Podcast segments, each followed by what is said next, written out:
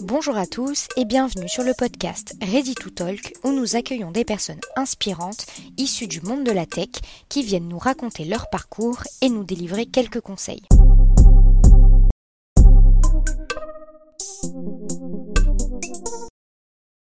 Salut Jessica, merci beaucoup. Bienvenue sur le podcast euh, Ready to Talk.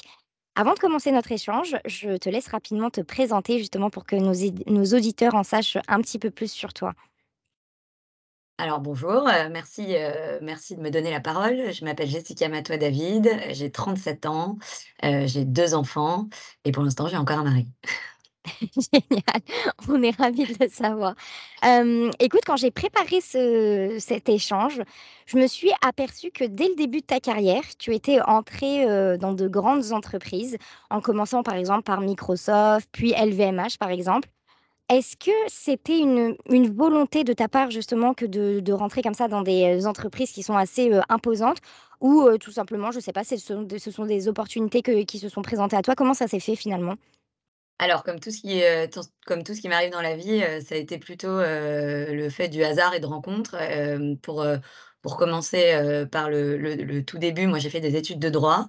Au départ, je voulais être avocat, je voulais être avocat pénaliste et je voulais vraiment être avocat pénaliste très, très fort puisque dès, heu, dès l'âge de 15 ans, je passais, tous mes mercredis après-midi, sur les bancs du tribunal correctionnel, en me projetant, très de manière très précise. Et puis, donc j'ai fait j'ai fait, mes études de droit, j'ai passé le barreau que j'ai raté 3 fois, comme quoi, voilà, les échecs, peuvent mener, à des choses, assez intéressantes par la suite.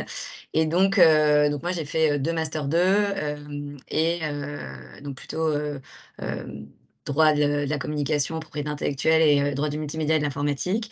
Et donc j'ai, fait ce stage chez Microsoft, et j'y suis restée, heu, quelque temps ensuite. Donc vraiment, on va dire, c'était au gré de des opportunités qui se sont présentées. Donc chez Microsoft, j'ai intégré le département, anti-piratage, donc j'ai trouvé ces sujets très, très intéressants, donc on luttait, on luttait, contre tout ce qui était, trafic, heu, de logiciels, heu et autres et et donc là, j'ai découvert, ces ce ces métiers, qui rentrent un peu dans ce qu'on appelle l'intelligence économique, qui, qui ont vocation à protéger les assets, d'une entreprise et qui sont donc à la croisée, du droit, puisque l'idée c'est de de judiciariser un certain nombre d'investigations et et d'autres étapes qui sont beaucoup plus opérationnelles. Donc moi, j'ai vraiment aimé ce côté, à la fois juridique et très opérationnel, enquête, heu et compagnie.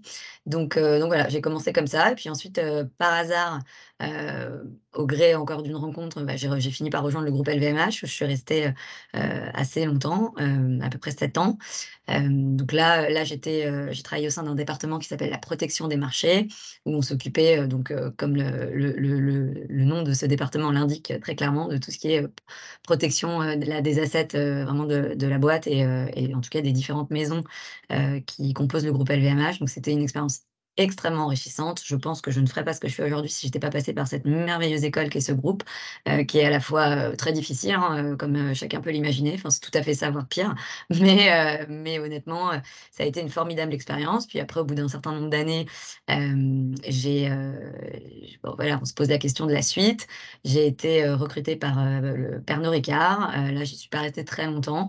Heu, moi, je je suis un un esprit libre. Je pense que je suis assez difficile à manager.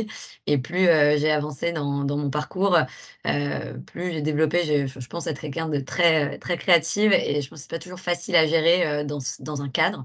Et les grands groupes sont sont formidables mais le cadre est quand même assez serré.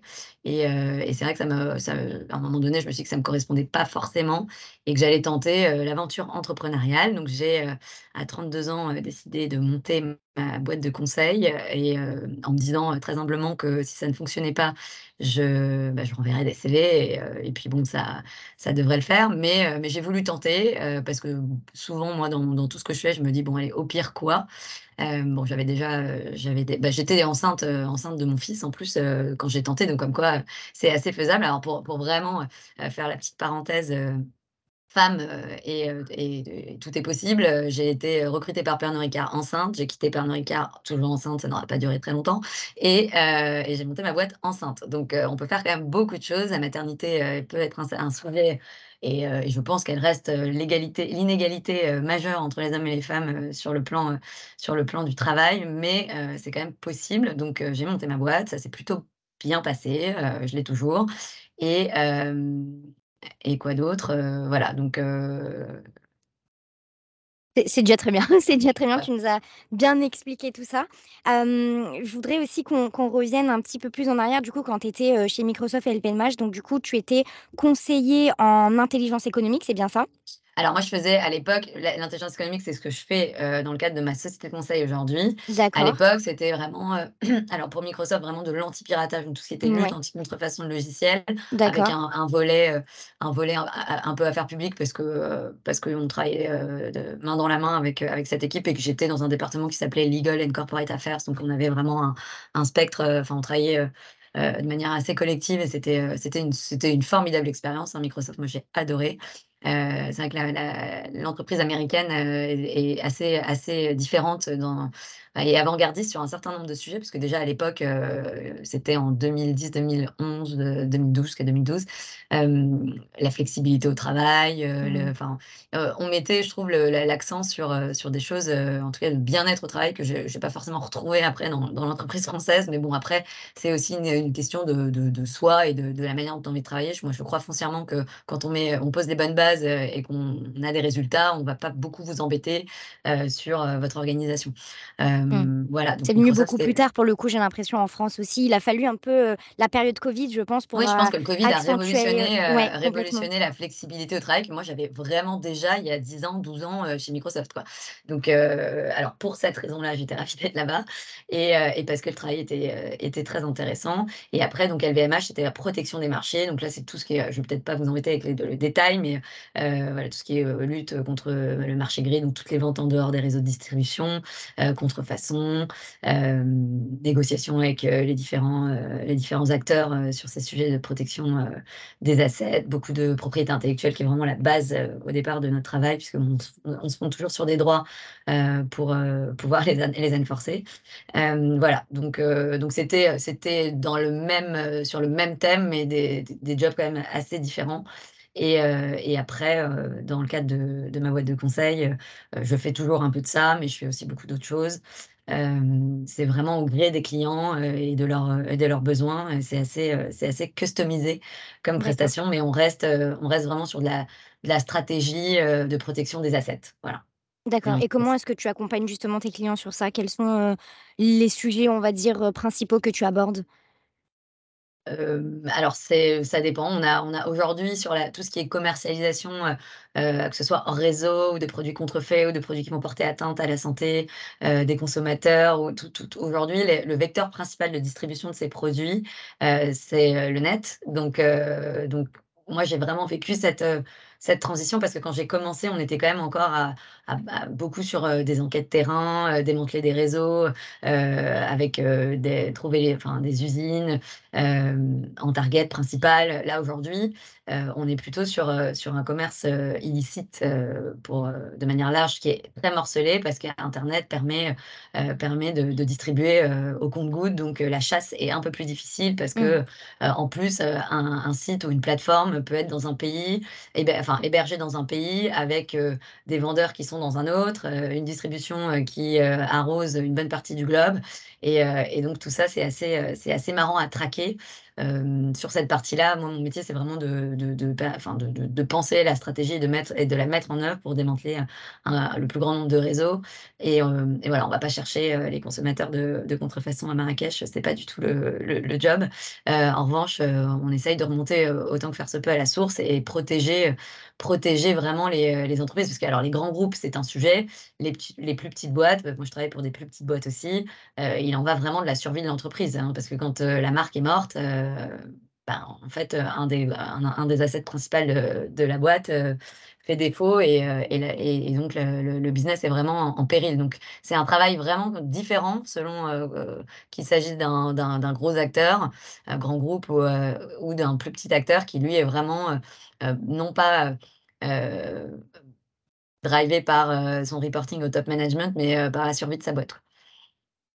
Et j'ai l'impression aussi en t'écoutant parler qu'au début, c'était peut-être pas forcément, un objectif ni, un choix principal, mais j'ai l'impression qu'au fur et à mesure, on voit que tu t'es aussi beaucoup dirigée dans ce secteur un peu, bah, Oui. digital et numérique parce que, Mmh. bah, bah, tu as été malheureusement ou ou heureusement, je sais pas, obligée aussi. Bah, ça a été hyper intéressant de devoir s'adapter, heu, aux nouvelles Ouais, pratiques, en fait, des gens que je traquais.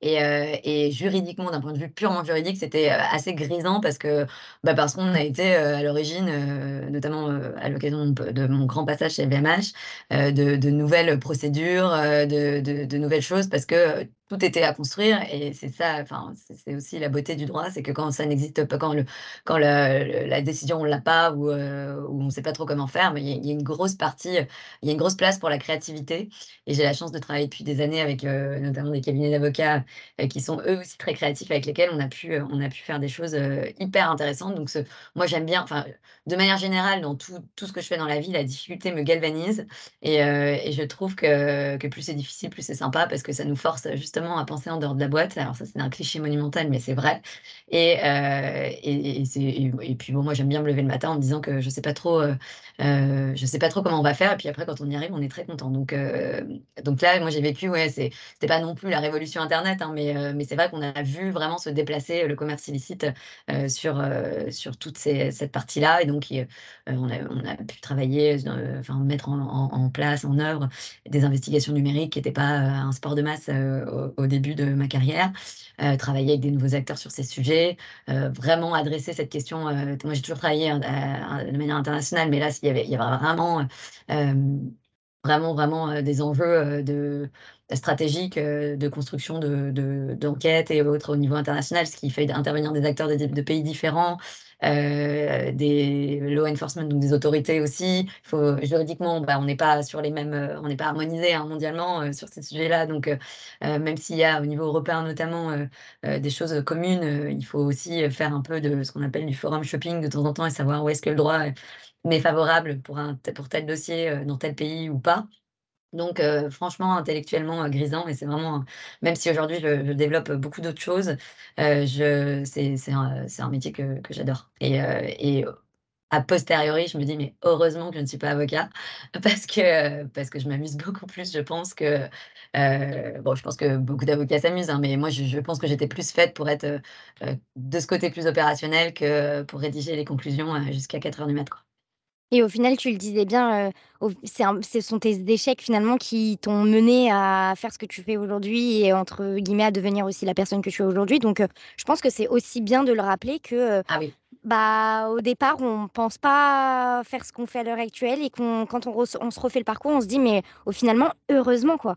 Ah ça. heureusement, Mmh, heureusement, mmh mh. alors que, c'était le drame de ma vie, quoi. C'était vraiment au à l'instant T, enfin, je pense que personne n'a vraiment compris comment j'ai pu, foirer ce truc 3 fois alors que j'étais plutôt, heu, alors j'étais pas non plus l'élève la plus assidue à la fac, on va pas se mentir, mais bon, j'ai toujours été plutôt, heu, bonne élève, j'étais passionnée, je suis plutôt très déterminée, et et puis voilà, je crois que rien n'arrive par hasard et quand ce Ouais, genre de choses se quand ce genre de choses se produit, moi je et comme toute difficulté ou échec, je crois qu'il faut essayer de lui donner du sens Bien et sûr. et à chaque fois que quelque chose se passe pas comme prévu, je me dis: «Bah, il va falloir faire encore mieux» parce Mmh. que, parce qu'on va pas rester sur ce sentiment de fail, c'est rare. Je crois qu'il y a pas de fail, complet, quoi. Enfin, c'est, et et plat et sans sans capacité à en faire quelque chose. Enfin, il faut en revanche, il faut il faut être ouais, il faut être capable de, heu, de se dire que et très rapidement, heu, de de se remettre en mouvement. Je crois que c'est vraiment ça, c'est, c'est de se dire que bon voilà, bon, bah, ça, c'est une porte qu'on ferme, hein, ça a été franchement très dur pour moi,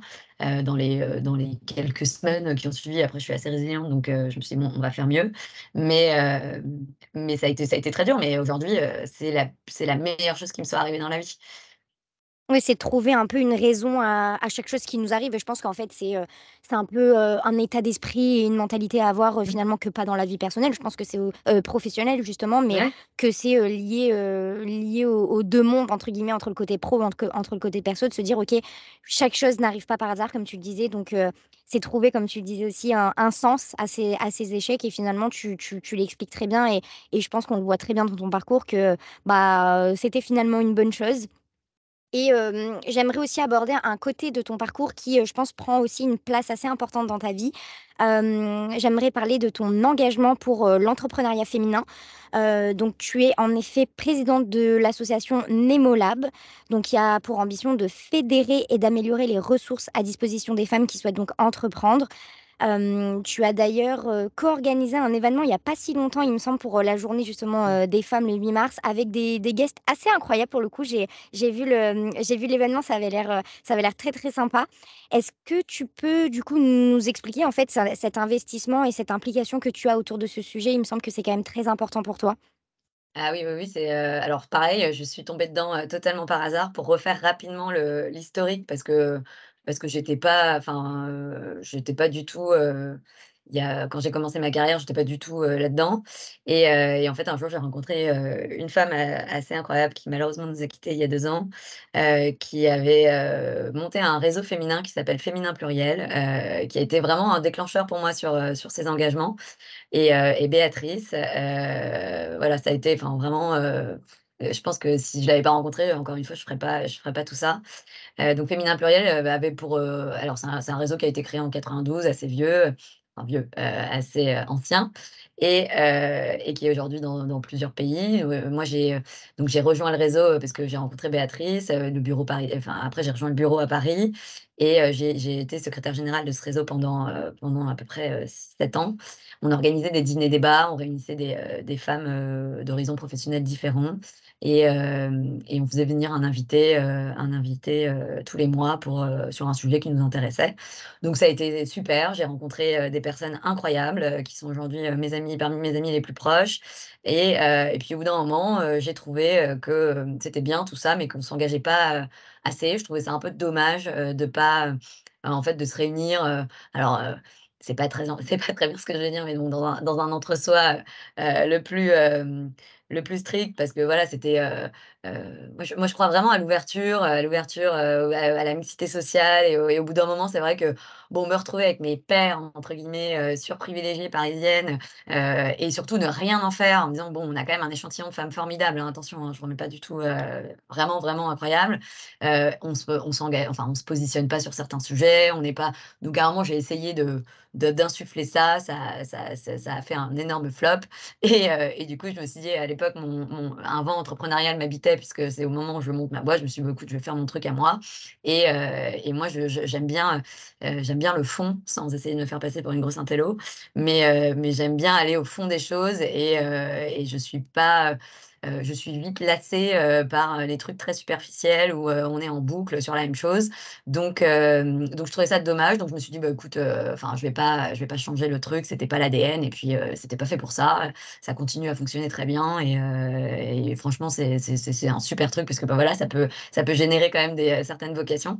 Et et donc voilà, j'ai décidé, de de de lancer ma propre asso. Heu, au départ, je ne savais pas trop quoi et le covid est arrivé, donc j'ai pu penser assez longtemps et je me suis dit: «Bon, je vais faire un think tank, où, on va vraiment, réfléchir, mener des études». Moi, j'ai, une petite passion pour socio, heu, je trouve que voilà, on comprend beaucoup de choses, Heu, comme ça et puis enfin voilà, ça permet de sonder, heu, certains sujets de manière assez profonde et puis de manière, heu, aussi scientifique, hein, parce que les ressentis, la com et tout ça, moi je ça a une fonction, hein. Je pense qu'indéniablement, ça a une fonction, hein. Mettre certains sujets comme l'entrepreneuriat sur la table en euh, hurlant haut et fort, que les femmes s'autocensurent toute la journée, bah, je pense que ça a été utile, mais je pense que ça n'est plus suffisant. Je crois qu'il y a sur la question, plus plus générale, de l'émancipation économique des femmes, qui, moi me me tient, particulièrement à cœur. Heu, je crois qu'on est sur, heu, sur un sujet qui est multifactoriel et qui est pas uniquement, heu, les hommes nous entravent, et en fait, on a du mal enfin, je crois qu'il y y y a une manière assez mathématique de voir les choses et et on je vais pas m'étendre parce que c'est vraiment tout l'objet de notre réflexion depuis 2 ans et ça peut prendre du temps, mais il y a je pense qu'il y a encore des choses à faire. C'est un un écosystème qui a l'air, de prime abord assez saturé. Moi je notre constat, hein, en ayant bossé dessus, là depuis un certain temps maintenant, c'est que, il y a il y a des initiatives, heu, dans tous les sens, heu, qui sont, heu, pour la plupart, vraiment très bonnes et très intéressantes mais l'écosystème est pas vraiment rationalisé. Moi, par ailleurs, on en parlera sûrement après, mais je je lance un startup studio, donc un fonds d'investissement. Je vois passer beaucoup d'entrepreneurs pour parler purement de d'entrepreneurs métiers, parce que nous, l'entrepreneuriat, on l'entend aussi au plus au sens la large. Intrapreneuriat, capacité à se projeter en tant que dirigeante, vraiment le sens large. Mais en tant que métier, je je reçois encore toute la journée des mails ou des appels de gens qui, heu, savent pas où aller, par qui se faire accompagner. Donc on se dit qu'il y a quand même un truc qui aujourd'hui, heu, n'est pas optimisé. Heu et encore une fois, des initiatives formidables, il y en a une tonne et c'est dommage, heu, justement qu'elles soient pas, en fait, il y en a tellement qu'on sait pas où aller et donc nous, on s'est dit que parce que j'ai une formidable équipe qui m'accompagne aussi. Heu, on s'est dit qu'on allait, heu, qu'on allait lancer une asso, heu, qui allait au départ, en tout cas prendrait une position qui est plus, heu, B2B2C parce que, l'idée, nous pour nous, c'est de travailler sur la ressource, donc la ressource personnelle, la ressource matérielle qui va te permettre d'entreprendre, donc qui va te permettre ce woman empowerment qu'on a un peu de mal à traduire en français et donc cette ressource quelque part, elle est mise à disposition par par ces acteurs de l'écosystème qui sont les réseaux, les incubateurs, tout tout type d'accompagnement.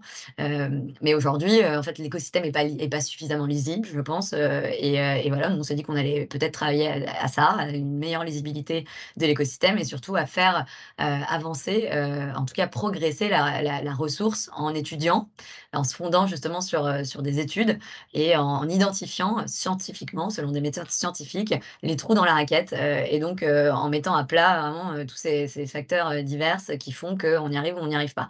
Parce que oui, les femmes s'autocensurent, mais ça, heu, ça vient à au bout de la chaîne. En fait, au départ, heu, votre réalité, va faire que, enfin, elle est forgée par, là où vous venez, qui étaient vos parents, comment vous avez pu vous projeter, où vous habitiez. Il y a énormément même sur les sujets de financement, hein, voilà, que vous soyez, avec la meilleure volonté, à Paris ou ou dans les territoires comme on les appelle, bah, ça va pas se passer de la même manière. Si en plus vous avez 2 gosses et heu, un mari qui, heu, qui v qui pour le coup n'est pas hyper supportif et grandit dans une famille où, il y a pas un entrepreneur, bah, bon courage quoi.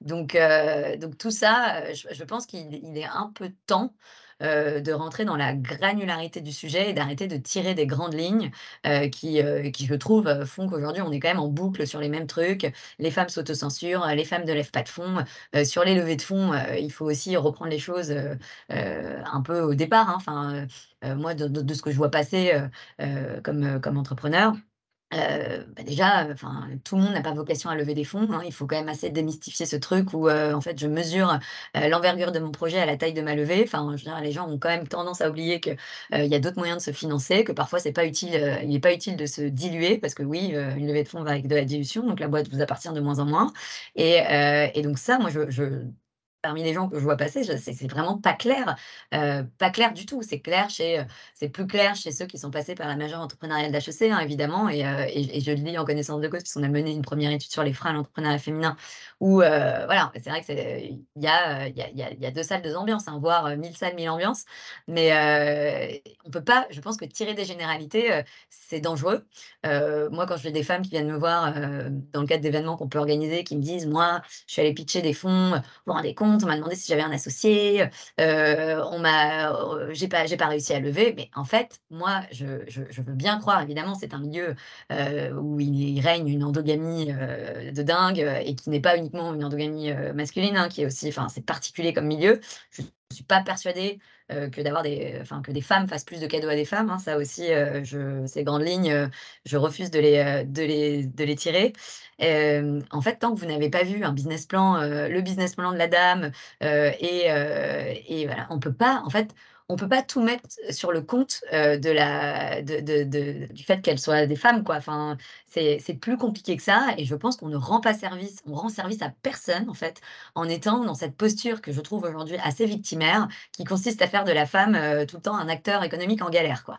Donc heu, moi, je rencontre tous les jours des femmes formidables, qui ont des projets, parfois formidables, parfois pas. Enfin, voilà et et je pense qu'aujourd'hui, on manque peut-être parfois aussi un peu de courage pour dire à certaines personnes: «Bah, retourne peut-être, dans une boîte parce que là, ton projet, bah, il tient pas la route». Enfin, pareil, encore une fois, hein, c'est vraiment du vécu et avant d'avoir ce vécu, c'est vrai que je me posais beaucoup plus de questions, mais aujourd'hui, le nombre de projets qu'on voit passer où, il y a pas de marché, heu, il y a pas de enfin, c'est il manque, une, il manque un certain nombre d'éléments qui, à mon sens, ne sont pas très, très compliqués à essayer de cocher avant d'avoir, certaines discussions avec certains acteurs, bah, on n'y est pas. Donc en fait, au bout d'un moment, moi je pense qu'il faut travailler cette ligne de départ, et cette cette acc cette accessibilité à l'information en tout cas et et à l'accompagnement et à tout ce qui va faire la ressource, pour pouvoir ensuite, analyser, les choses de manière, objectivée. Parce que là, on est dans un truc où, où en fait c'est très passionné et oui, c'est complètement inégal et c'est complètement enfin, il y a des sujets qui sont alors moi qui me mettent en rogne, hein, l'égalité salariale par exemple, je comprends pas qu'on n'y soit pas encore. Enfin, je veux dire, on est quand même sur, quelque chose de très simple, hein, profil égal, salaire égal, éventuellement, bah, grosse sanction pour, pour bah, toujours pas. Donc on crée des indices, machin, tout ça est formidable, mais ça, je pense qu'il faudrait quand même, passer la seconde et heu, sur le reste, heu, en tout cas sur l'entrepreneuriat, sur tout ce qui est même financement, capacité à se lancer, fa hein, c'est du cas c'est quasi du cas par cas. Alors effectivement, sur le sur les grands nombres, quand on voit que les femmes ont un peu plus de mal, enfin en tout cas ressortent pas dans les chiffres comme, ayant, performé, d'une manière ou d'une autre, bah, il faut se poser les questions, heu, vraiment du pourquoi et pas uniquement, heu: «Ah bah oui, c'est parce qu'en face il y avait des hommes» ou heu, ou parce que, il faut se demander, pour chacune, où sont où sont ses propres, écueils personnels, où sont les, les les choses à travailler et c'est pas les mêmes, d'une personne à une autre. On peut créer des groupes, mais mais c'est pas, selon le business qu'on veut lancer, selon la personnalité de la personne, selon où elle vit, selon, d'où elle vient, la démarche, et donc oui, c'est, un travail qui est, qui est fastidieux, et qui ne peut pas, heu, être fait uniquement à coup de com', heu, qui aujourd'hui, je trouve encore une fois, est vraiment a été utile parce que les sujets sont sur la table. Encore une fois, les initiatives sont incroyables. Maintenant, je pense qu'il faut passer un cap, heu et alors je dis pas qu'on on est les super héros qui allons, heu, arriver et essayer de faire passer ce cap. En tout cas, on va s'éreinter à travailler pour, heu, pour avoir, quelques résultats, qu'on va évaluer, puisque l'idée, c'est aussi de mettre en place, heu, une mesure d'évaluation d'impact, pour, pour faire des petits pas. Parce que mais des petits pas, des vrais, pas, pas des, des grandes annonces et des choses qui sont jamais suivies. Nous, on a vraiment on est vraiment dans cette démarche. L'idée, c'est de travailler avec un maximum d'acteurs de l'écosystème, de de créer, d'insuffler, heu, un voilà, une, une démarche, collaborative et hem et puis voilà, d'essayer d'apporter notre brique à l'édifice, heu, sans, avec beaucoup d'humilité, hein, parce qu'évidemment, heu, en plus certaines, parce que c'est beaucoup quand même des femmes qui sont à l'initiative de ces, des initiatives de ces, de ces dispositifs d'accompagnement et autres, pour en tout cas, l'entrepreneuriat féminin. Heu, certaines ont essuyé les plâtres, hein. C'est pour ça nous on va pas réinventer l'eau chaude, heu, dire que c'est pas assez, c'est mal. Non, c'est bien, mais comment, heu c'est même très bien et il y a des trucs très utiles. Moi, je renvoie, régulièrement, vers un certain nombre de personnes, mais mais comment on peut passer l'échelle maintenant? Bien sûr et on en parlait dans un autre podcast avec, avec Juliette Mondrin justement en se disant que oui et comme tu le dis si bien en fait, oui, le résultat est ça, mais en fait dès lors, du choix des études et cetera, il y a déjà une, Des biais. exactement, une inégalité des biais qui font qu'on arrive justement à ces résultats-là. Donc en fait, heu, on voit on voit très bien que que ce sujet, heu, te te passionne et que, heu et que tu as envie ça fait 1 heure que je d'accompagner il y a aucun problème, c'est c'est hyper passionnant et je pense que c'est important justement de de reparler de tout ça et tu le disais aussi très bien que l'idée c'est pas, heu, de de de victimi «victimiser» entre guillemets, la place des femmes dans tout ça, mais justement au contraire, accompagner et faire que, que que que ce ça se passe mieux, d'avoir plus d'aide. Comme tu disais, il y en a déjà énormément et en fait, je pense que c'est plus un message d'espoir aussi qu'il faut Mmh. passer. Il y a déjà de de grandes évolutions, de grandes avancées qui se sont faites et l'idée c'est, heu, de continuer à le faire tout simplement et justement tu parlais aussi d'un fonds d'investissement que tu es en train de réaliser. Est-ce que tu veux nous dire justement un petit peu sur ça? Je pense que ça peut être aussi, heu, important et très intéressant pour ceux qui nous écoutent. Alors oui, en parallèle avec, heu, avec mes associés, on lance un start-up studio. Donc un start-up studio, c'est, c'est en gros un mix entre un entre un incubateur accélérateur et un fonds d'investissement. Hem, en gros, on met à la fois du capital humain et du capital financier sur des projets, qui arrivent, à un stade, anté-création, donc très, très tôt, au stade voire de l'idéation où, on peut partir d'une technologie qu'on va racheter et construire, dessus. Voilà, en quelques mots, nous on est, heu, sur ce sur ce projet, deep tech et on travaille particulièrement, dans le sur les branches spatiales et santé.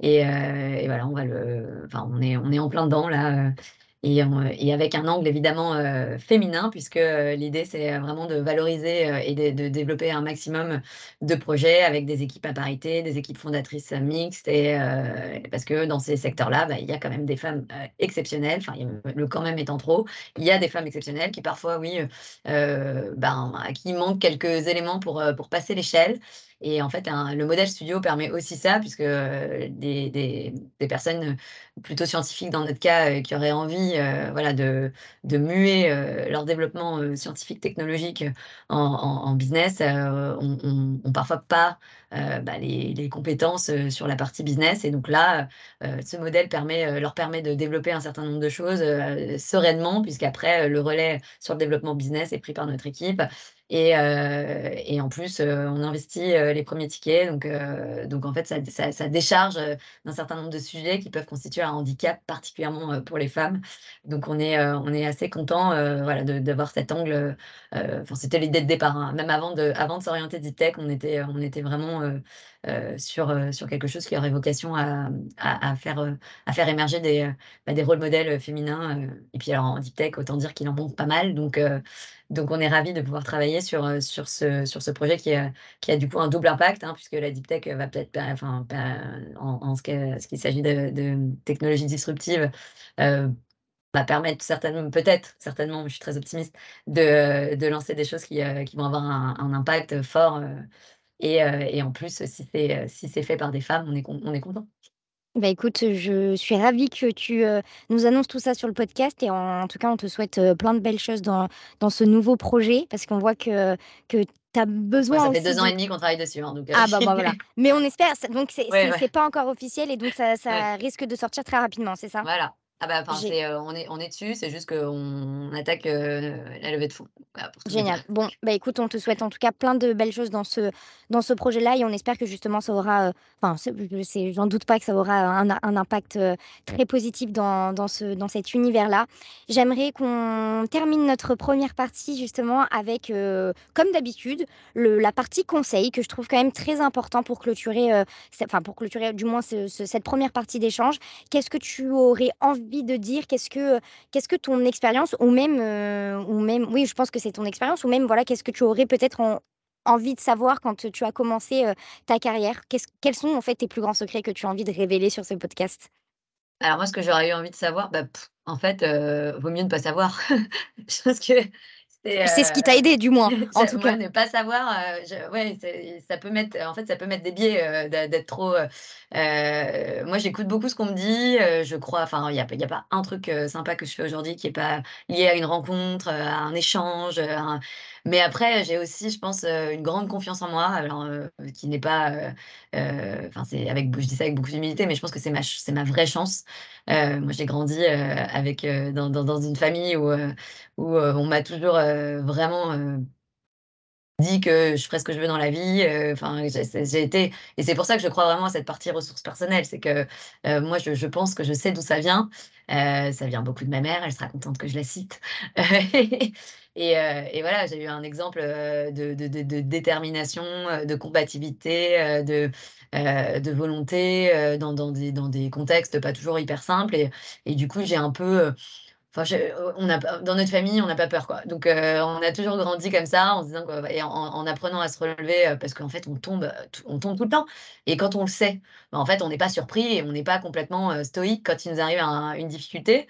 Donc heu, donc moi là je sais, hein, heu, que dans mon parcours, va je vais encore me prendre de monumentales claques et bah, je les attends parce qu'en fait c'est celles qui vont me faire, me dire que: «Ah ouais et bah, en fait on va réussir encore mieux» et à chaque fois qu'il y a une difficulté, moi mon conseil, si je dois en revanche en donner un, qui qui va pas biaiser quoi que ce soit, c'est, toujours faire.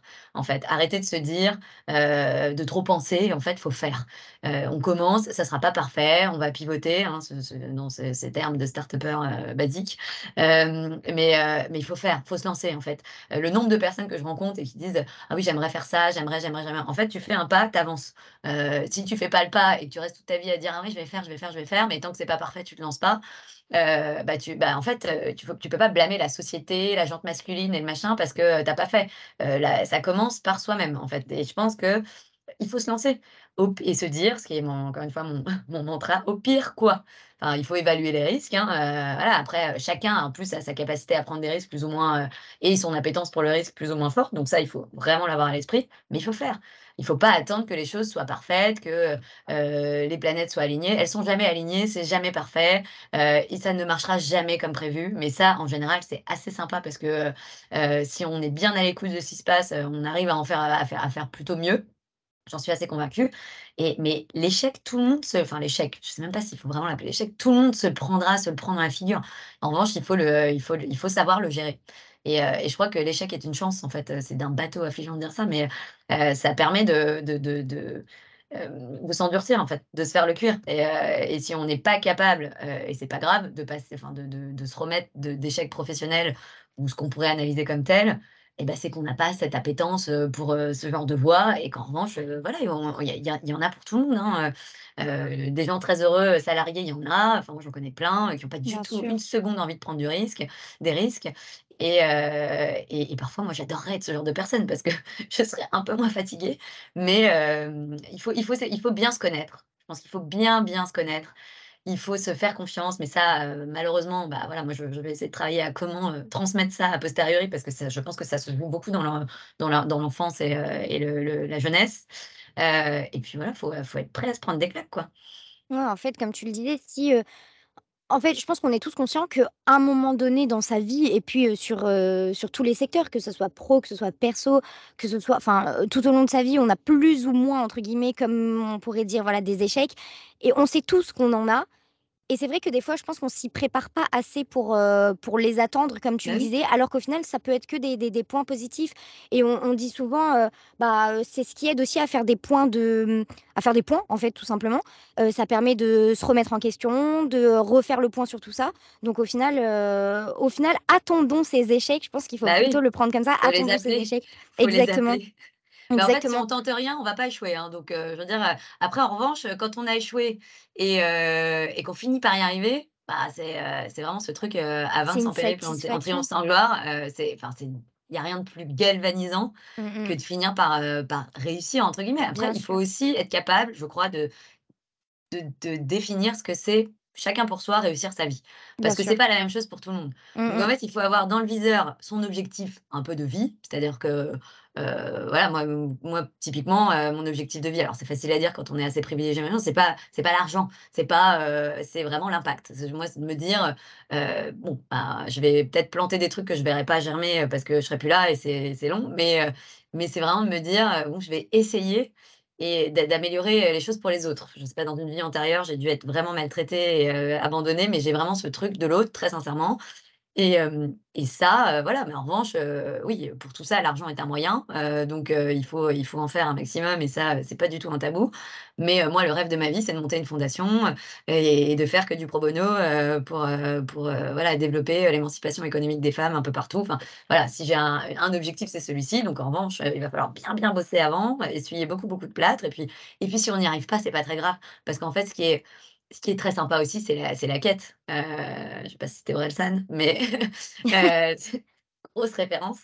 Mais c'est vrai, parce qu'en fait, une fois que les choses, vous arrivent, que vous vous vous bon, très bien, ça on est soulagé 2 secondes, mais moi très vite après je m'ennuie. C'est ce que j'appelle le syndome le syndrome post-partiel. Le truc où on est dans la grosse montée, puis après bon, bah, oui, bah, on a réussi, heu, what's next, quoi? Mais on le voit très bien heu dans ton parcours. Tu es tout le temps, voilà, plein d'idées en train d'entreprendre, une fois que que que ça, heu, entre guillemets, ça a été «acquis», je le mets vraiment entre guillemets, bah, Oui, tu te lances dans un autre, tu tu te lances dans un autre challenge, donc on le voit très bien. Et j'aimerais aussi revenir rapidement sur un un propos que tu as, heu, que tu as dit, heu, dès, heu, dès lors de cette 1re réponse. C'était, le fait d'avoir confiance justement. Et je pense qu'on le dit pas assez. Et je pense aussi qu'on est un peu dans une société où on on peut avoir «honte» de dire, entre guillemets: «Mais moi, j'ai confiance en moi, moi, j'ai Ah oui, confiance en ce que je fais», alors que c'est tellement, bah, c'est tellem c'est tellement important. On on le dit pas pour le coup, mais En fait, faut être important. honnête avec soi-même, hein. Enfin, moi, parfois, je me dis: «Mais mon Dieu, la loose intégrale de ce que je viens de faire ou de ce que je viens de» enfin et de temps en temps, heu et ça, heu, mon entourage le dirait, je n'ai alors c'est pas je je je pense être vraiment quelqu'un d'humble, mais je connais mes forces et je connais mes Mais faiblesses et et et je trouve heu que c'est en une revanche, force de le dire, bien je sûr. sais que je sais que je je suis pas mauvaise du tout dans certains trucs et je sais quand j'ai bien fait j'ai aucun problème à dire quand j'ai mal fait. Mais mais oui, j'ai une grande confiance en moi et ça Déjà, hem, je pense que ce qui m'a aussi aussi beaucoup aidé, parce que j'ai beaucoup navigué du coup dans ces dans des milieux extrêmement masculins, où je me suis jamais sentie malmenée. Alors oui, j'ai, eu à gérer les blagounettes, de très, très, très, très bas étage, voilà, mais mais enfin, moi, j'ai pas, il y a y a peu de gens extérieurs qui me font douter, en fait. Si je doute, c'est parce que c'est moi, enfin, je je j'ai un doute parce que j'ai un doute, heu, à cause de moi. Mmh mh. Mais heu, mais je suis pas déjà, je je me construis pas dans le regard des autres, ça me enfin et pourtant, heu, les autres sont enfin, je suis, totalement ambiguë. Les autres sont, heu, sont hyper importants pour moi. Enfin, je encore une fois, je tout ce que je fais, c'est lié à une rencontre, c'est lié à quelqu'un qui m'a inspirée, heu, et qui est pas forcément toujours un grand rôle modèle et d'ailleurs, heu, jamais même. Heu, moi j'adore les gens, j'adore rencontrer, je trouve que tout le monde est potentiellement, heu, heu, un enfin pas potentiellement, tout le monde a quelque chose d'intéressant, heu, à creus heu, sur lequel on peut creuser et après, plus ou moins dans mes sujets, mais, j'ai touj tout ce que j'ai lancé, c'est lié à une rencontre, à une, à une, à une personne, à je je n'ai on fait rien tout seul. En Bien sûr. En revanche, effectivement, ce qu'on pense de moi, ce qu'on dit de moi, ce que enfin, ça ne m'intéresse pas beaucoup, parce qu'il faut rester focus et si on se préoccupe trop de ça, on n'avance pas. Enfin, Bah, moi, le nombre ça. de personnes qui m'ont dit quand j'ai lancé l'asso: «Ah mais l'écosystème entrepreneuriat féminin est complètement saturé, je vois pas ce que tu vas faire». Voilà, bah, là, du coup, tu as envie de dire: «Bah, watch me, tu vas voir ce que je vais faire» et puis, bah, ça marche, ça ça marche pas. Comme tu le disais, temps, au pire quoi. Au pire quoi, c'est en fait, il y a quand même encore de gros trous dans la raquette et et après c'est la définition du «ça marche» et on peut, heu, on peut épiloguer 10 ans. Mais je pense être une personne extrêmement bienveillante, je je suis, très critique parce que je je j'aime bien faire évoluer les choses. Donc mais enfin voilà, ça je je je ne je donne que peu d'importance, en tout cas, au regard, au regard des, des gens, de manière générale. Parce que je pense que j'ai une bonne intuition aussi et que si tu écoutes trop en revanche, les conseils, c'est pour ça que ta question au départ, sur, heu, bah, est-ce que tu as reçu des conseils? Bah, oui, je prends en compte les, mais je je m'écoute parce que j'ai confiance en moi. Donc en fait, il faut Oui, essayer de tu fais quand même ton propre avis. c'est ma ressource personnelle quoi, voilà. C'est, heu et je sais que c'est une chance, je sais que tout le monde l'a pas et ju justement, je j'essaie de travailler à comment transmettre ce truc un peu impalpable ou heu, le générer chez d'autres gens parce que je pense que ça peut ça peut, ça peut se, De transmettre aussi quoi. Ouais. Bah, écoute, merci beaucoup. Je pense que c'est, essentiel que de rappeler tout ça et je pense qu'on le dit jamais assez, même si on peut l'entendre et cetera, mais quand on a de réels, heu bah, on on le voit à travers ton parcours donc heu, je pense que c'est d'autant plus fort de l'entendre de de ta part donc je te remercie vraiment pour, heu, pour, heu, pour cet échange et ces conseils. J'aimerais du coup forcément qu'on passe à notre 2e partie, si tu le veux bien. Donc Mmh. pour ceux qui connaissent pas le le concept, on scinde la partie on scinde l'interview en 2 parties. La 1re étant, beaucoup plus basée du coup sur le parcours professionnel et la 2e étant, beaucoup plus légère, sur, ta personnalité, même si on a bien compris, la personne que tu étais. J'aimerais enfin, je sais pas si tu le sais d'ailleurs, mais est-ce que tu sais, comment est-ce qu'on te décrit justement? De de la part, tu vois, d'un œil, extérieur? Comme une folle. OK, Ça dépend ça dépend qui ça dépend qui, mais bon, je crois que de manière générale, enfin, je sais pas, tu veux des adjec des adjectifs? Tu veux, Pourquoi pas, pourquoi pas? heu, non, je pense que, je pense qu'on me décrit comme, comme une personne, très déterminée, parfois un peu dure, heu, ça, je j'en ai, j'en ai conscience et je travaille beaucoup là-dessus. Je pense qu'en vieillissant, je m'adoucis un peu. Je suis, ouais, je suis assez, je suis assez directe et franche donc donc en fait, ce que tu ce que tu vois, c'est ce que je suis et et je pense qu'en revanche, il y a un consensus sur le fait que je suis quelqu'un de très loyal et sur qui tu peux compter. Et est-ce qu'il y aurait quelque chose sur ton CV que tu nous as pas révélé? Une partie de toi, voilà, qui est pas qui apparaît pas en fait sur ton CV, hein. Je sais pas, une passion en dehors, en dehors de tout ce que tu viens de nous dire? Alors je fais de la boxe thaï, beaucoup. OK, Et génial. évidemment, comme tout ce que je fais dans la vie, bah, voilà, j'ai décidé de passer, l'équivalent des ceintures de boxe thaï. Donc dans 1 mois, je m'en fais 3 à la suite et et voilà, c'est ma passion, mon défouloir, et et heu, si j'ai pas mes mes 2 cours par semaine, heu, je suis pas la même personne. Et du coup, comment tu cales tout ça dans ton agenda? Parce qu'une journée, c'est 24 heures, une semaine, c'est 7 jours. Comment comment c'est possible?